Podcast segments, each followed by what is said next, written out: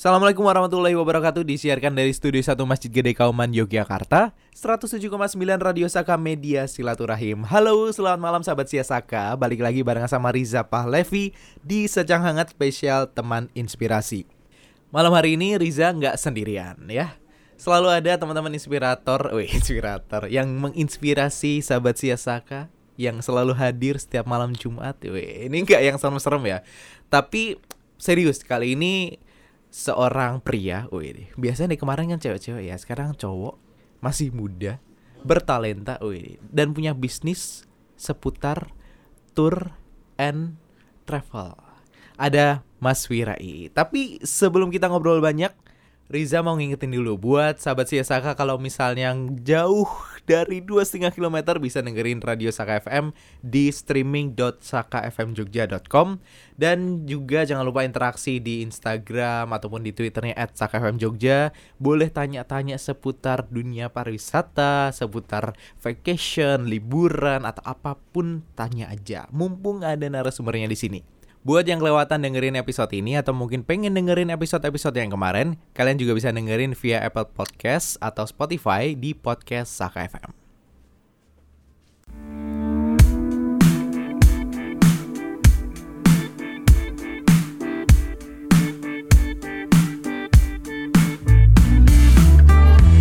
Halo, selamat malam sahabat Siasaka masih bersama dengan Riza Palvi dan juga Wirai ya. Jadi gimana malam hari ini Wirai? Lagi habis jalan-jalan dari mana? Habis kumpul sama tim tadi. Ah, sepertinya tadi update-nya ke restoran mahal Anda. Iya dong, sekali-sekali fancy. Oh gitu. Jadi Yoi. boleh cerita dong sebenarnya Alo Diatur apaan sih? Um, Alodiatur itu jasa penyedia paket wisata yang khususnya di Jogja. Jadi uh, Alodiatur menyediakan paket-paket wisata buat sahabat Alodia yang oh uh, boleh sahabat Alo Dia kayak oh sahabat iya. Sesaka ya. eh, iya dong, nggak boleh kalah. Luar biasa. Yoi. Jadi Alodia fokus untuk jualan paket-paket wisata yang ada di Yogyakarta. Mm-mm. Gitu. Luar biasa. Jadi memang um, Wira iya sudah beberapa berapa tahun sih jalanin ini? Kalau Alodia itu hmm, dibentuknya akhir 2017 sih, sekitar bulan September, Oktober gitu sih habis wisuda. Cuman baru operasional itu Februari 2018. Oke oke oke oke. Jadi memang ada prosesnya ya, tidak Iya. instan. Ya ini barusan ada uh, yang interaksi udah lumayan Wih. masuk nih, ya kan? Sudah agak banyak ya kan?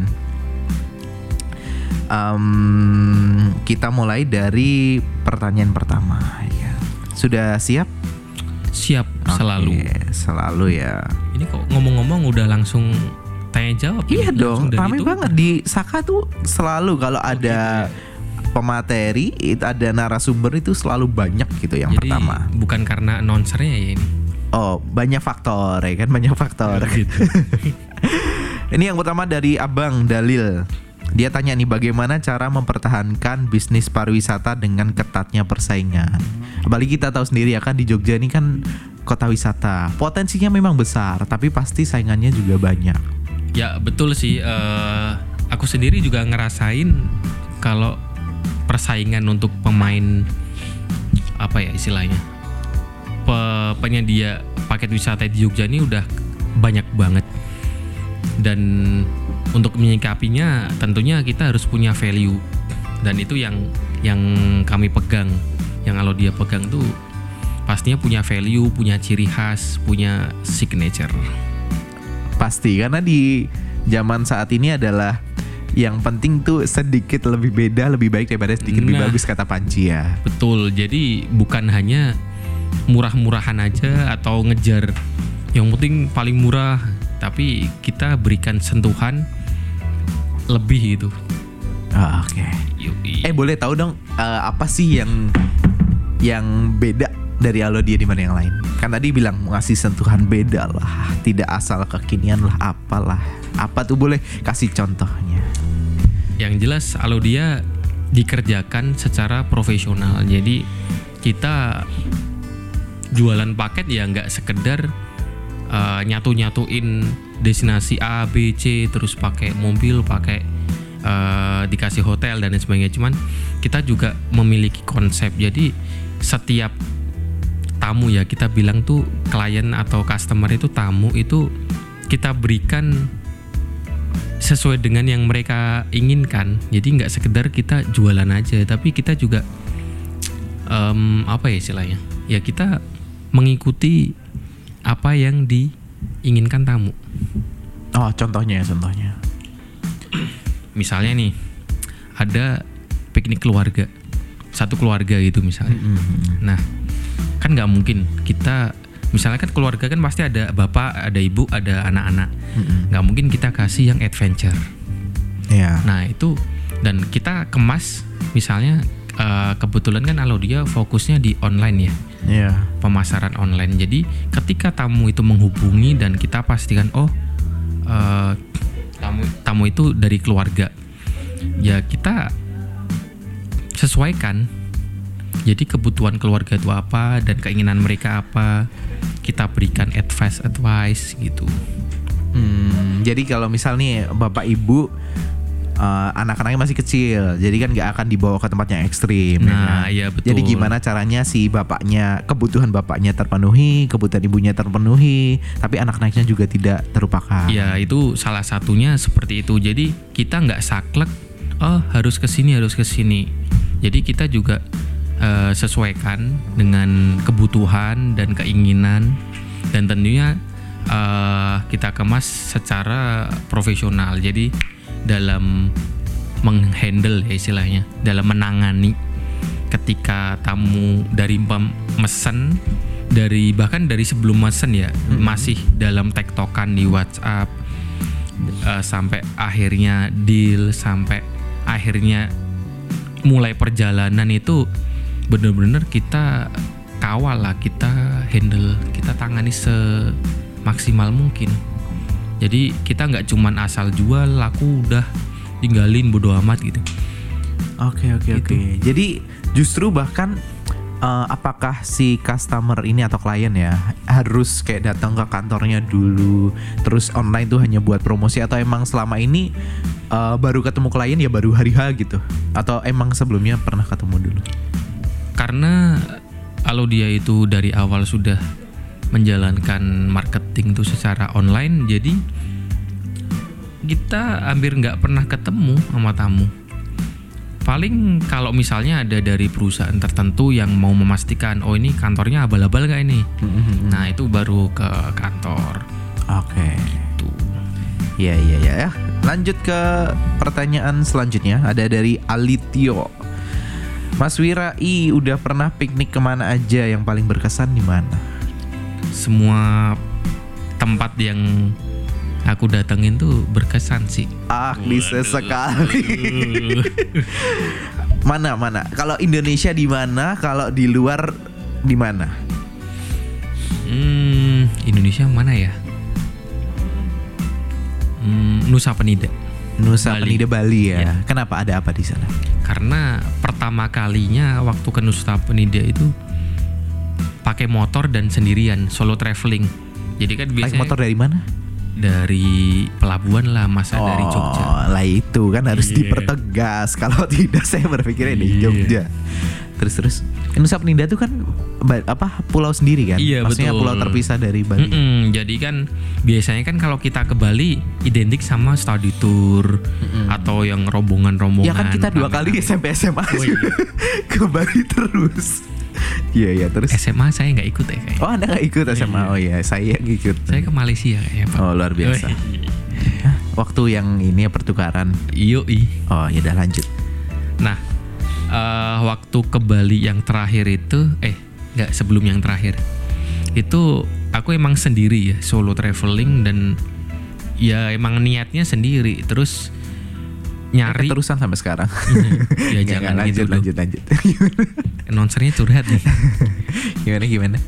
Sendiri naik motor ya kan? Eh, Eh berarti nyewa dong motor. Iya, jadi eh, emang aku rencanain sendiri terus ke destinasi-destinasi yang aku tuju itu yang bener-bener anti mainstream. Jadi yang bukan untuk rombongan-rombongan. Jadi kayak ke Ubud, terus ke daerah mana ya? Yaitu Nusa Penida. Dan sampai Nusa Penida kan itu nyebrang dulu ya itu dari Sanur ya. Itu langsung sewa motor dan dari pelabuhan Nusa Penida ke Pantai Kelingking itu yang paling bagus.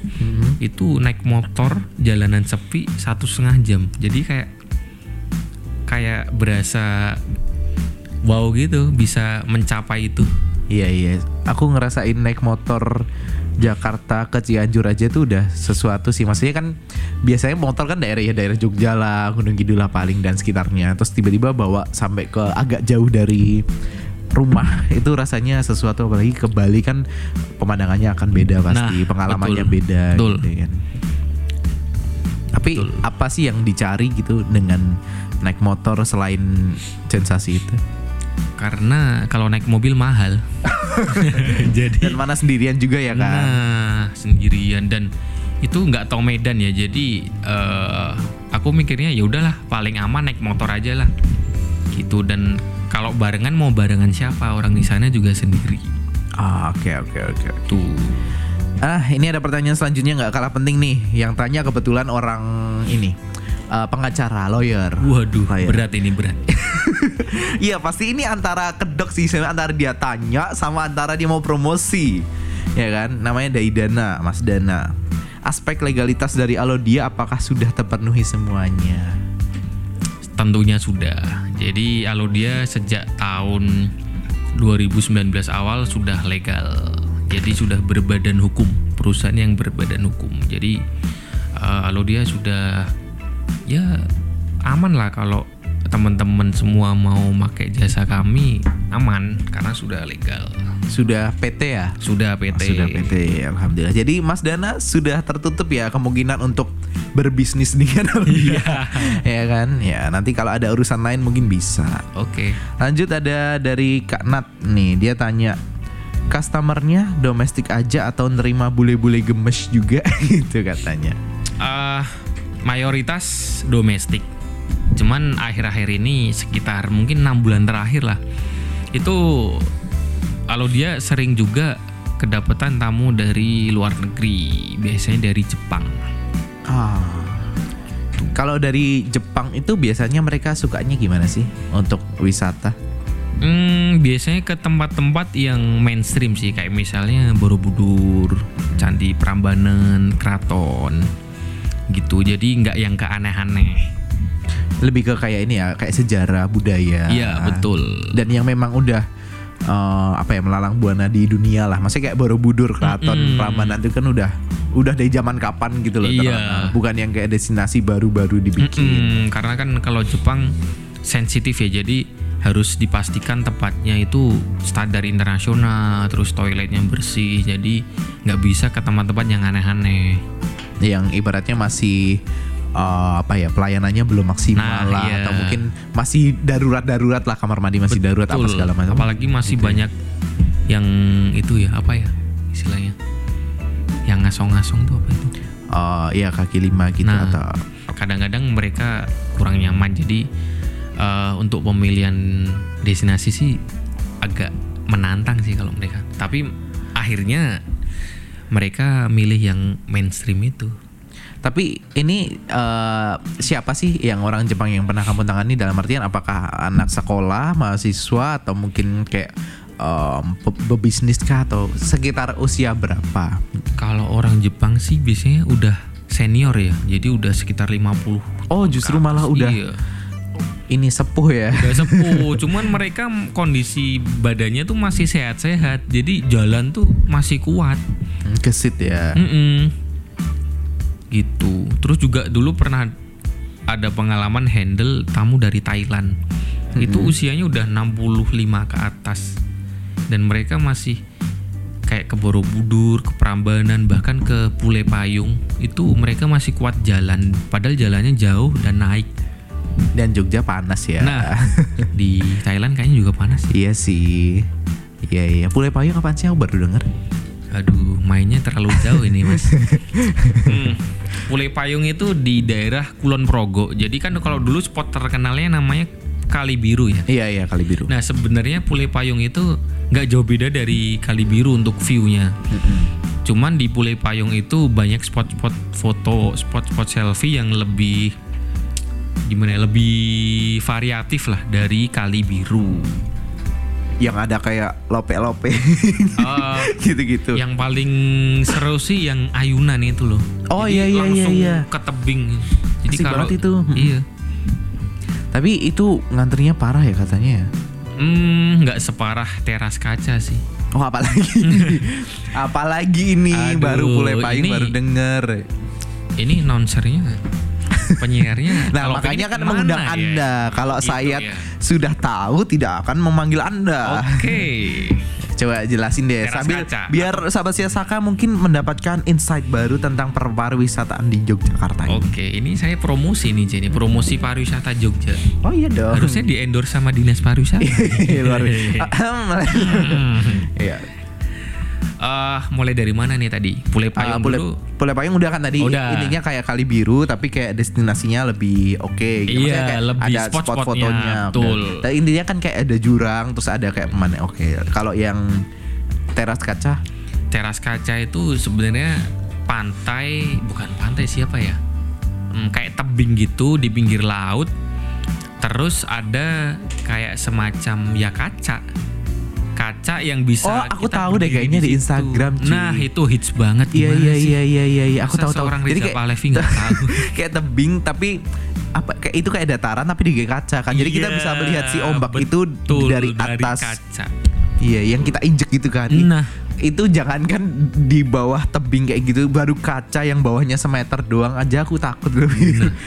kan di di mana sih? cobain. Kebun binatang Jakarta namanya Ragunan. Ragunan. Di Ragunan tuh ada kayak ya itu cuma kaca terus bawahnya tuh sebenarnya nggak ada hewan apa-apa juga, nggak semeter. ada buaya ya. Gak ada apa-apa. Oh. Cuma aku nginjek kacanya doang yang bening aja kayak udah gemeter gitu. Nah ini kayaknya kalau Gimana itu bawahnya kayak gitu. Nah, apalagi tuh tingginya berapa ya? Mungkin 10 meter lebih gitu. Dan itu kan ombak yang heboh gitu kan di Iya. Kulon Progo kan. Gunung Kidul. Oh ini Gunung Kidul. Ya, Kulon Progo emang ada pantai. Pantai baru, Pantai Gua Cemara Oh iya, yang ada suka di itu Hanung syuting pasti di Oh, iya. sana dia semua filmnya. oh ya, lanjut. Betul. Teh tadi belum dijawab yang buat destinasi luar negeri paling asik paling berkesan di mana? Hmm, masih belum ada yang ngalahin Candi Borobudur. Luar negeri, coy. Oh, luar negeri, sorry. Kirain yang tamu luar Oh negeri. enggak, maksudnya kamu ke luar negeri sejauh ini mana yang paling Hmm, paling berkesan Phi Island. Itu ada di daerah Krabi di negaranya Thailand. Oh, Oke. Jadi di mungkin Krabi itu apa ya? Provinsi apa kabupaten gitu. ya satu daerah lah ya. Iya, Salah jadi satu daerah. eh, di Krabi itu mirip-mirip Bali kalau di Indonesia. Jadi di sana aku ambil paket untuk island hopping ke Pipi Island dan ke beberapa spot lain. Jadi ada Pipi Island, Bambu Island Mm-mm. gitu dan itu seru banget Kayak pulau seribu gitu murah. ya. Jadi kayak di pulau kecil-kecil banyak. Jadi kayak Ah, ah. kita sekali jalan bisa ke beberapa Betul. pulau. Dan nanti ada spot snorkeling, ada spot buat foto dan itu ada yang buat syuting film The Beach. Hmm. Emang udah lama sih tapi pemandangannya keren banget. Kalau sama syuting filmnya Tamara Blazinski. Nah, Air terjun pengantin Phuket. Waduh. Phuket tuh beda daerah lagi ya kalau di Thailand ya. Hmm, ya kalau dari Krabi sebenarnya nggak terlalu jauh. Nah biasanya orang-orang kalau ke Phi Island juga sering dari Phuket sih. Cuman kemarin aku nyoba yang dari Krabi. Hmm. Saya Phuket kan juga semacam kayak apa alam-alam pantai apa segala Mm-mm, macam gitu. Terkenal.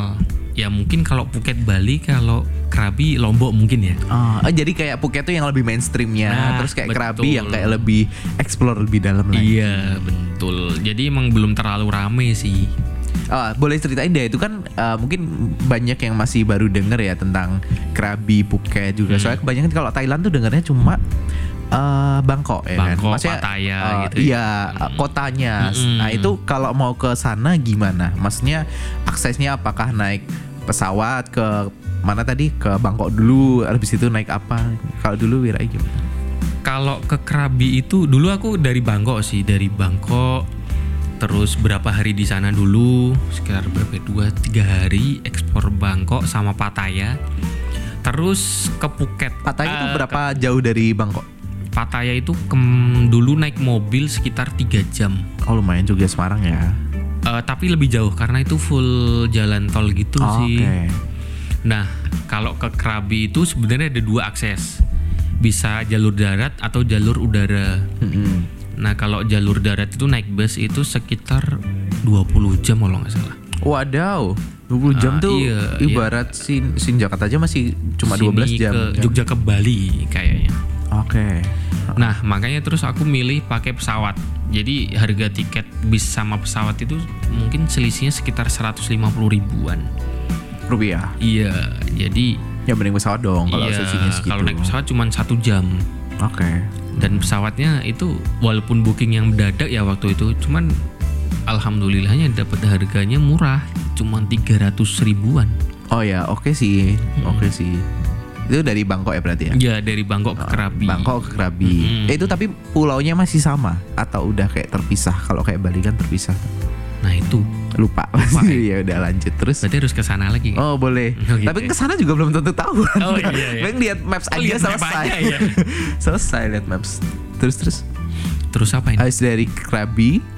ah, habis dari Krabi ke Bangkok lagi itu explore yang mainstream kayak ke Green Palace itu istana rajanya terus ke Wat Arun Wat Arun itu Temple of Sunset Oh iya yang ada tidur juga itu ya patung. Bukan. Oh beda lagi ya. itu Wat Po yang ada Sleeping Buddha tuh Iya iya iya iya.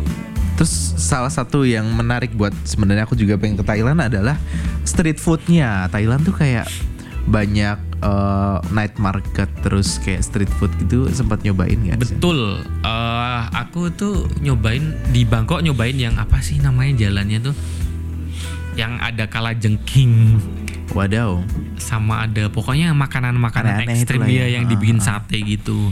Cuman di sini cuman lewat doang karena agak takut ya beli di sana Hmm. kan kebetulan eh, kayaknya tuh semuanya haram ya. Oh ini penting nih. Buat mungkin sahabat Saka kan juga kadang mau keluar negeri. Mungkin kalau masih deket kayak Malaysia atau apa masih agak gampang ya menemukan logo halal. Tapi kalau kayak Thailand kan kayak bukan mayoritasnya Muslim. Iya. jadi ada tips nggak kalau misal keluar negeri gitu untuk mencari makanan halal? Kalau di Thailand sih sebenarnya udah gampang ya karena eh, wisata wisatawan Muslim yang ke Thailand udah lumayan banyak. Jadi tinggal dipastikan kalau misalnya mau beli di minimarket tinggal dipastikan ada logo halalnya. Itu sudah insya Allah sih udah aman. Cuman kalau yang di misalnya kayak di street food, Street food, itu ha-ha. kita pastikan aja. Misalnya dilihatnya ada ini mengandung babi atau enggak? Atau mengandung minyak Alkohol apa babi enggak? atau alkohol itu kita pastikan di awal. Dan penjualnya eh, apa ya istilahnya? Ramah gitu loh. Jadi tetap eh, dijawab secara baik-baik lah Iya. ya kan ada yang mungkin apa? Iya Iya, yang iya, penting iya. kitanya nanyanya juga. Ya ya nanya nanya untuk confirm aja mm-mm, konfirmasi gitu. Iya iya iya. Itu memang soalnya salah satu hal yang uh, jadi concern banyak orang sih. Kan kalau di Indonesia kan nyaman ya. Maksudnya kayak Mm-mm. kita uh, bahkan bisa dibilang agak sulit lah mencari makanannya haram bukan sulit juga sih maksudku ini gampang lah cari Mm-mm. makanan halal dan label halal juga di mana-mana bahkan di mesin cuci pun sekarang kalau go halal juga ada ya kan kosmetik juga kulkas pun juga ada gitu nah kalau di luar negeri apalagi memang kayak Thailand kan tantangannya lumayan Iya, yang paling berkesan tuh waktu jadi tuh saya aku tuh nge- apa ya? Waktu di sana kan 8 hari. Mm-mm. Jadi pasti menemui hari Jumat. Oh iya, oh iya benar-benar itu juga salah satu tuh kalau misal pas Jumat terus mau Jumatan gimana? Eh, di Thailand emang di Bangkok sih khususnya itu nyari masjid emang sulit sih. Jadi agak jauh-jauh dan biasanya di gang-gang kecil kalau nggak tertutup. Cuman waktu itu aku kebetulan dapat kesempatan sholat Jumat di KBRI di Ah, kedutaan. ha, Jadi ha, ha. masjidnya gede terus pakai bahasa Indonesia. Tapi kan tetap Nyaman ya? iya nyaman tapi tetap pengalamannya luar biasa gitu loh jadi kayak sholat kayak itu kan KBRI kayak negara kecil yang ada di luar ya Iya. apa istilahnya ekstra Iya, wilayah- teritorial wilayah. Mm. Heeh.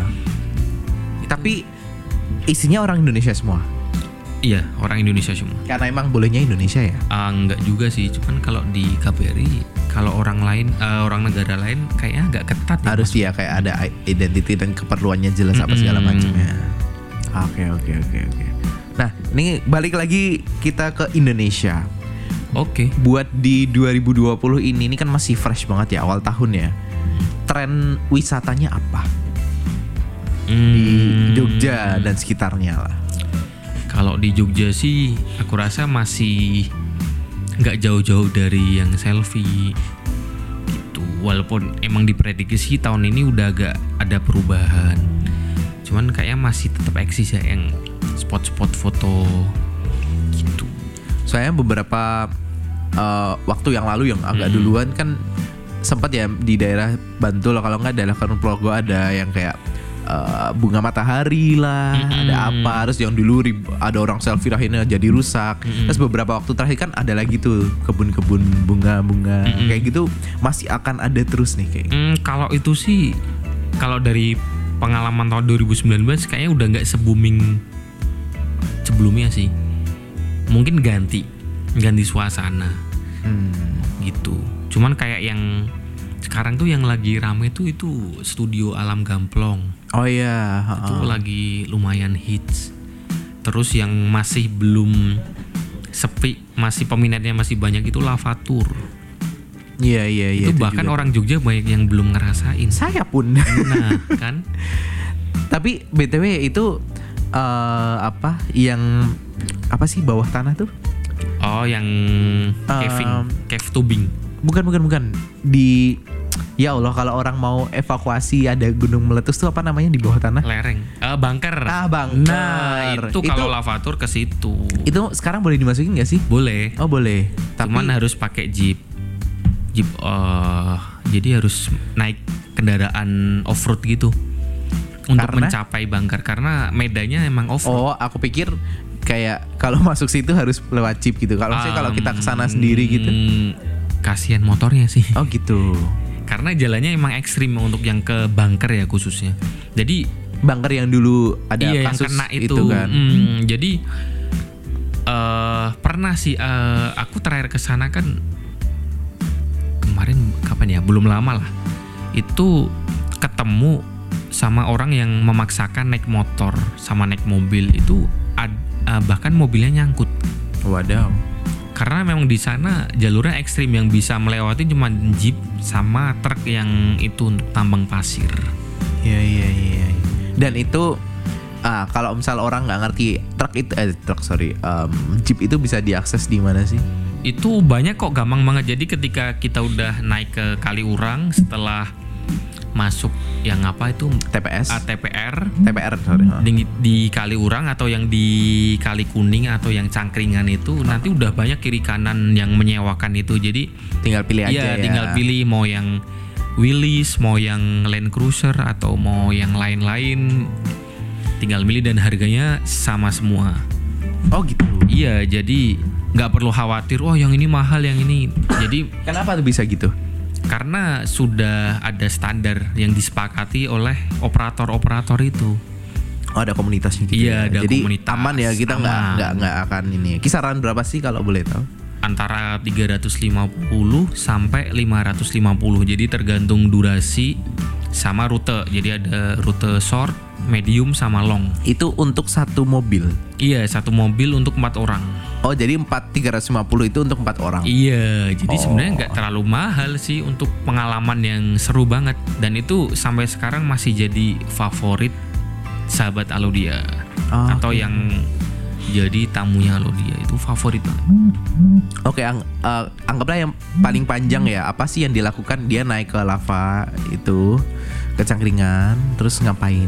Kalau yang panjang itu yang 550 ya. Jadi selain jadi ada ke tiga tempat utama. Yang Mhm. pertama itu museum sisa hartaku. Jadi museum yang isinya sisa-sisa benda uh, waktu pasca meletusnya Merapi tahun 2010. Heeh. Terus habis itu ke Batu Alien. Jadi Apa tuh? Nah, harus ke sana biar nggak spoiler.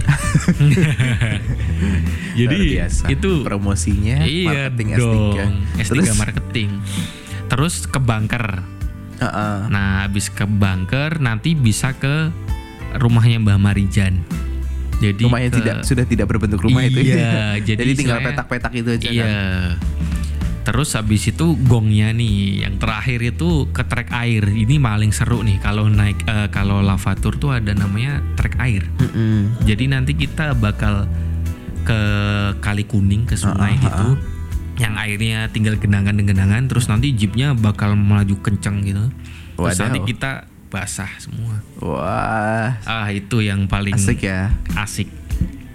Tapi Asik kita full di atas jeep atau kayak ada turun-turunnya gitu sih? Ya Tiap- di bunker pasti Hmm, turun ya. Iya, jadi tiap tiap destinasi pasti turun. Turun terus nanti foto-foto dan hampir semua driver jeepnya itu jago moto. Jadi fotonya pasti bakal bagus. Bagus-bagus ya. Iya. oh, itu udah paketan tuh. Ah, atau- iya. Maksudnya misal kita bayar sekian itu udah termasuk difotoin lah apa segala macam. Mm-mm, ya tinggal kita bagi-bagiin aja drivernya. Oke oke oke oke. Tapi rata-rata baik kok dan mereka mau motoin. Iya iya iya luar biasa. Enggak yang jahat. Iya. Eh berarti itu bukan yang maksudnya paketan dari mereka udah ada foto tapi kita bawa kamera sendiri gitu-gitu. Em, sekarang sih pada pakai HP sih. Iya sih lebih praktis ya. iya, langsung Dan upload. Iya langsung upload dan sekarang juga udah ada beauty-nya kalau di Nah. kamera tidak ada beauty. Langsung glowing in the dark. Luar biasa. Itu tadi ngomongin soal Lavatur. Yoi. Itu Sleman punya. Hmm. Kalau Gunung Kidul kan banyak banget ya destinasi sekarang ya dari yang dulu udah terkenal dari dulu kayak Indrayanti gitu-gitu, Sunda dan sekarang banyak pantai baru yang nggak tahu apa aja namanya padahal cuma sebelah sebelahan ya kan. Nah sekarang apa yang lagi hits di yang paling baru dan hits dan kayaknya ini jadi akan jadi the next destination Nah. 2020. ngomong-ngomongin Gunung Kidul ada nih pantai yang cukup baru dan kayaknya orang Jogja masih banyak yang belum tahu ya. Itu namanya Pantai Ngerawe. Ngerawe. Iya, itu pantai yang ada rumputnya gitu sih. Jadi kayak berasa di luar negeri itu. Bentar, bentar, bentar. Pantai ada rumputnya. Jadi Iya. rumputnya di mana? Maksudnya di pasirnya? Di enggak di atasnya. Jadi sebelum ke pasirnya itu. Oh, Jadi kayak kebun gitu. Keren sih itu. Itu di deketnya Hmm, bentar aku lupa. daerah mau ke arah Pacitan. Enggak, enggak, enggak Oh, nyampe. belum. Itu deket eh, antara Abis Baron tuh apa ya? Sunda, Krikil, eh Kerakal, Krikil. Kukup kalau nggak salah. Satu area sama Kukup kalau nggak Oh salah. iya iya iya. Deket kok, Eh, belum berarti yang pantainya jauh-jauh. belum putih-putih banget ya? Eh pasirnya maksudku. Udah putih. Oh udah putih ya. Kasir putih. Hmm, Iya iya. iya. Pantai Ngerawe. Mm-mm, Tuh itu sahabat Siasaka, kalau mau cari destinasi yang baru di Gunung Kidul bisa ke Pantai Ngerawe. betul itu hit sih setelah teras kaca. Karena emang unik. Jadi kalau yang lain-lain kan pantai pasir doang ya, pasir Ah. putih. Ah. Nah di Ngerawe itu ada rumputnya gitu. Ya karena beda ya, jadi unik. Mm-mm. Setelah Ngerawe, Pantai Ngerawe. Oh, ih luar biasa. Nih. Iya iya iya, ya hilang. Kayak ini ya. Iya kan keren kan? Ya asik ya. Pantai Ngerawe. Kayak apa namanya? eh apa pan, di Parangtritis ada hotel bagus itu. Queen of Ah Nassau. iya. Nah iya. Ini apa sih kayak ada hotel-hotelnya gitu ya? Itu penjual sih. Oh penjual. Oke tapi ini aku lihat fotonya bagus banget sih. Iya, Pantai Ngerawe. bagus banget. Makanya ini lagi rame. Maksudnya dia jadi terlihat berbeda dibanding pantai-pantai yang lain yang ada di Jogja gitu loh. Iya. Jadi kayak mengkombinasikan antara pasir pantai yang alami sama Tapi itu buatan apa asli sih? eh, buatan sih. Buatan ya. Tapi Iya, tetap tapi maksudnya rumputnya asli. Iya. Bukan Iya, rumput rumput futsal. Iya, bukan. Iya, Rumputnya iya, iya. ori. Oke, Bukan itu. Gunung Kidul udah, Sleman Iya. udah, Kulon Progo udah, Bantul. Apa Bantul? Bantul apa ya? Hmm, jangan yang alam ya. Atau apa aja deh, Oh, apa aja. gitu. Yang eh, kayak baru terus kayak ini akan hits nih atau mungkin banyak orang yang belum tahu. Yang sebenarnya masih bisa dieksplor tapi mungkin kan banyak orang akhirnya ke yang mainstream ke yang mainstream gitu. Bantul sih sampai sekarang yang belum terkalahkan daerah hutan pinus sih. Oh, Pinus masuknya Bantul lah. Mm-mm. Pinus yang Pinus tuh banyak loh. Mungkin Iya sih, Mangunan teman-teman sahabat Saka Ya. mungkin taunya Pinus Mangunan. Ah, ah. Nah, Kalau sebenarnya Pinus yang kemarin teman kita nikah tuh Pinus apa? siapa ya? Oh, itu Pinus juga kan? iya. Yang mau ke arah Gunung Iya, itu Kidul. Pinus Pengger, itu masuknya Gunung Kidul apa Bantul? Bantul. Oh, itu masih Bantul ya? Bantul. Namanya Oh. daerah Terong. Oh ya Terongan. Terong, Oh, bukan Terongan beda lagi. pakai an. Oh, beda lagi. Nggak tahu sih Terongan Iya, gimana pokoknya ya. dari sana Terong lah. Terus. Iya itu eh, sampai sekarang masih yang hit sih. Terus kan dari kalau dari ngomong dari ujung ya itu Ah, ah, ada namanya rumah hobbit. Oh, iya tahu rumah tahu. hobbit. Padahal sebenarnya aslinya itu seribu batu Iya, Songgo seribu Langit. batu. Iya bener bener bener. Itu aku pernah ke sana. Nah. Terus pernah yang jalan sampai ke yang Yang puncaknya itu, itu. Oh, iya. Itu kan dulu kayak ada cuma puncak apa Mm-mm. aku lupa terus pokoknya udah jalan aja kayak udah nggak ada orang udah Mm. jalan-jalan istiqomah ternyata ih bagus banget betul.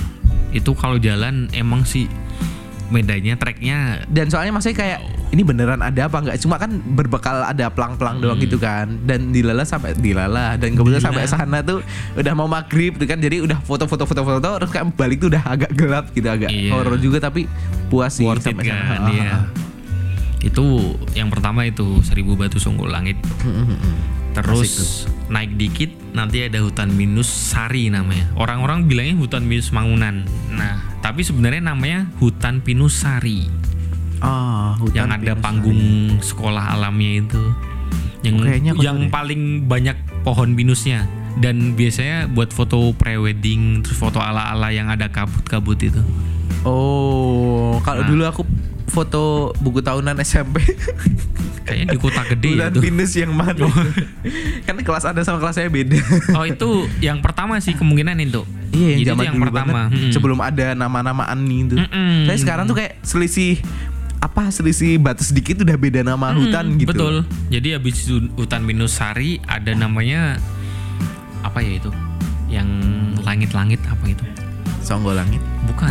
Eh, apa ya? Batu yang kayak tangga gitu naik. Hmm. Terus ada juga namanya Dahromo apa gitu. Terus ada hutan pinus Asri. Cuman dibalik dua huruf depannya Sari doang. Asri. Iya iya iya. Luar biasa kreatif ya.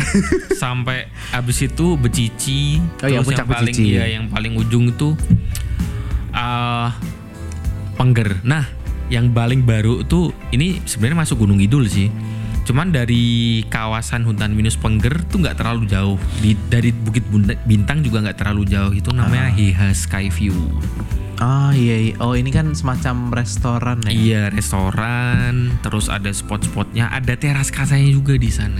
Iya iya iya iya. Dan mana itu kan langsung Bukit Bintang maksudnya Iya. langsung melihat si bintangnya secara Mm, langsung dan itu kayak menikmatin bukit, bukit bintang dari view yang berbeda. dengan tempat yang lebih eksklusif iya, ya. betul. Dan Tapi kalau nggak salah sih. eh, untuk harganya juga nggak gitu mahal ya maksudnya kayak masih masih oke terjangkau gitu sih. Kalau weekdays itu Oh beda harganya weekday sama weekday. beda. Kalau weekdays tuh 15.000 Itu Kal- buat masuknya doang. masuknya atau- doang, belum Oh, iya. spotnya dan belum makan. Maksudnya belum spotnya? Jadi kalau mau foto di spot-spotnya itu Oh ada bayar, bayar, lagi. Bayar lagi kayak seikhlasnya gitu atau Ah, ada? ada sih sekitar 20 sampai 30 ribu Oh. per spotnya. Iya iya iya iya. Terus ada juga itu yang unik dia itu. Jadi kan di sana anginnya kenceng ya. Jadi di sana itu ada persewaan selimut Iya. buat orang-orang yang gampang masuk angin kayaknya. Iya iya kayaknya sekalian ada tukang kerok di sana. Ah, bisa jadi itu. Jualan care-care ya kan? Nah ini kayak ide yang bagus nih buat Heeh. peluang bisnis ini. Care care care. ada Agnes gambarnya Agnes Mo itu. oh iya, fresh care ya. iya. Udah nggak tak sebutin kamu sebutin. Oh iya. Keceplosan nih. Nggak apa. Habis itu eh tapi aku juga baru ingat di Bandul kan ah, Bukit apa Paralayang ya? Yang Iya, di itu di Parangtritis. Ya, Ya, itu, itu juga, juga lagi sih. oke banget sih kayak banyak yang foto di situ. Karena sekarang itu eh, udah di apa ya di paving gitu lah. Mm-mm. dikasih paving terus ada penjualnya gitu. Iya iya waktu itu ada yang waktu persis mau naik ke atas tuh ada kayak kafe-kafe tapi Iya, murah banget coy. betul. Bahkan lebih murah daripada warung yang di pantai gitu. Nah, yang warung di pantai kan bisa mahal banget ya. Iya. Maksudnya kayak aku tuh beli apa waktu itu ya? Kelapa atau apa 20 Hmm. ribuan, 15 ribu. Di sana tuh biasa harga normal kayak Iya. kopi 8 ribu, 10 ribu. Mm-mm. Asik sih banget. Iya. Tapi waktu itu karena udah sore juga jadi nggak udah jajan di bawah juga jadi nggak jajan di situ sih. Cuma lihat harganya murah. Iya. Oh, ada lagi nih di Bantul yang lagi naik daun. Apa tuh? Apa tuh? Namanya Puncak Sosok. Wah, ini belum pernah. Nah, ini ini destinasi yang sangat merakyat. Apa tuh? emang? Puncak Jadi sosok. Puncak Sosok itu di daerah Pleret. Jadi kalau masuk kawasan Imogiri nanti kan banyak penjual sate kambing tuh. Ah, ah. Nah, nanti sampai di perempatan Jejeran Mm-mm. nanti kalau dari utara itu belok ke kiri. Nanti belok ke kiri sampai mentok terus belok ke kanan. Tapi kalau lewat map juga bisa sih. Eh lewat map, pakai map.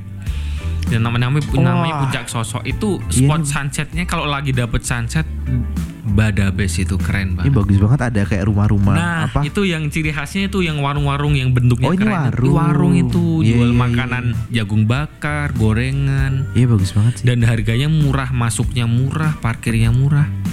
Oh iya iya iya perfect sunset coffee bar taman Perfect kuliner luar keren. biasa. Asik sih asik banget. Iya, puncak sosok itu yang baru sih paling baru dua tahunan kali ya. Oh iya iya iya tapi ini aku baru-baru tahu sih. Insight baru Yoi. ya buat sahabat Sesaka puncak sosok bisa ini aku baru searching di Instagram juga asik banget sih. Asik banget. Kalau hari Sabtu Minggu weekend itu ada live musik, hmm, musik biasanya. Iya ini baru ada tulisan baru ada 2017. Nah, Ya iya. soalnya dulu itu biasanya buat eh, itu loh komunitas sepeda-sepeda itu pada downhill di situ. Oh iya iya downhill. Iya. Itu juga lagi semakin berkembang tuh dari Iya. kemarin lihat kayak baliho ada lomba lah apa event-event Hmm, gitu. apalagi sekarang di Malioboro kan kalau tiap Selasa Wage itu kan kayak semacam car free day ya. Iya. Nah itu Wah orang- gila kemarin Nah, isinya sepeda doang. nah ya itu di Jogja Hebat. juga lagi banyak juga yang minat sepeda. Semakin banyak juga sih dengan Mm-mm. api ibaratnya dikasih ruang ya kan. Mm-mm. Itu seru banget sih. Jadi kalau pengen mencari suasana baru di Jogja bisa uh, datang ke Jogja waktu Selasa Wage dan nanti kalau nggak bawa sepeda tinggal sewa yang di itu Jogja Bike. Hmm. Jadi Tapi pasti rebutan ya kalau pas hari hmm, itu ya. nggak juga sih, Oh ya? malah banyak yang bawa sendiri kan. Iya sih. Jadi yang di biasanya di depan Mall Malioboro atau di deket-deket situlah itu bisa sewa dan itu murah. Iya iya iya iya iya. Itu juga jadi yang baru di Jogja sih. Iya iya. Soalnya emang waktu kemarin kan kebetulan rumah saya deket-deket sini ya, deket-deket 0KM ya. Terus pas keluar Selasa Wage, nggak nggak sih waktu itu Selasa Wage. Terus kayak ini kenapa sih bedaan banyak banget? Padahal juga bukan malam minggu ya kan. Jadi Mm. heran dan beneran 0 km tuh bisa ketutup sama sepeda-sepeda gitu kan. Mm-mm. Di Malioboro sampai yang di atas trotoar-trotoarnya juga sepeda semua nih apaan yang ternyata Selasa Wage. Aku belum pernah sih se seumur-umur ngerasain Selasa Wage. Padahal udah kayak setengah tahunan berjalan ya. Ya, Ya betul. kan? Setengah tahunan kalau nggak salah saya ingatku bulan Juli tahun lalu deh mulai nyoba tuh. Ah, gitu gitu. Oke oke. Itu seru banget sih. Apalagi nanti tahu-tahu di sana banyak dapat kenalan baru gitu, tahu-tahu ya kali aja dapat jodoh. Wih. Ingat umur ya. Mas, ingat umur. Luar biasa. Terima kasih ya Mas Wirai ya sudah ngobrol-ngobrol soal Oke. wisata, soal apa pun seru sekali. Mungkin satu kata terakhir buat sorry jangan satu kata serem banget. Sa- satu pesan-pesan mungkin buat teman-teman yang sedang merencanakan liburannya atau mungkin sedang galau mau ke mana atau apa pun deh. Ada saran atau apa enggak? Jangan galau, jangan panik. Mari piknik. Iya. Kayak di belakang bis-bis itu. ya. apa iya pesannya pesan Iya. Hmm. Pesannya ya ini ya kita harus mengimbangi ya hidup kita itu kan udah penat kerjaan, udah penat keluarga, belum yang ditanyain kapan nikah, belum yang ditanyain kapan lulus, habis nikah ditanyain kapan punya anak. Nah, segala kepenatan itu bisa terjawab kalau kita piknik. Jadi ini ya piknik itu buat menyeimbangkan kehidupan gitu. Kerja iya, Nah, hambur-hamburin duit iya. iya betul. Jadi sama kita kerja terus nabung nabung nabung nabung nggak dipakai-pakai juga. Nah, dan- ya tetap seimbang. lah. Mm-mm, dan begini kan sekarang di Indonesia juga udah banyak tempat-tempat wisata yang ke- keren, nggak harus ke luar negeri. Mm-mm. Tuh. Asik. Terima kasih sekali lagi Mas Wirai sudah datang. Oke. Sukses juga buat Alodiaturnya. Terima kasih. Buat teman-teman mungkin sahabat Saka yang mau kontak-kontak bisa ke mana? Bisa langsung buka websitenya di Alodiatur di www.alodiatur.com. Oke, kalau buat Twitter, Twitter lagi. Buat media sosialnya Wirai juga bisa ke @wirai_suryajadi Iya. betul. Betul. Ya, kalau ke aku bisa ke @rizapalavi.tm. Dari tadi aku belum ngomongin ya. Ya, terima kasih sekali lagi. Nanti juga kalau misal kamu kelewatan bisa dengerin aja episode ini dan episode sebelum-sebelumnya di Spotify, di Apple Podcast dan segala macam platform podcast yang lain. Terima kasih. Wassalamualaikum warahmatullahi wabarakatuh.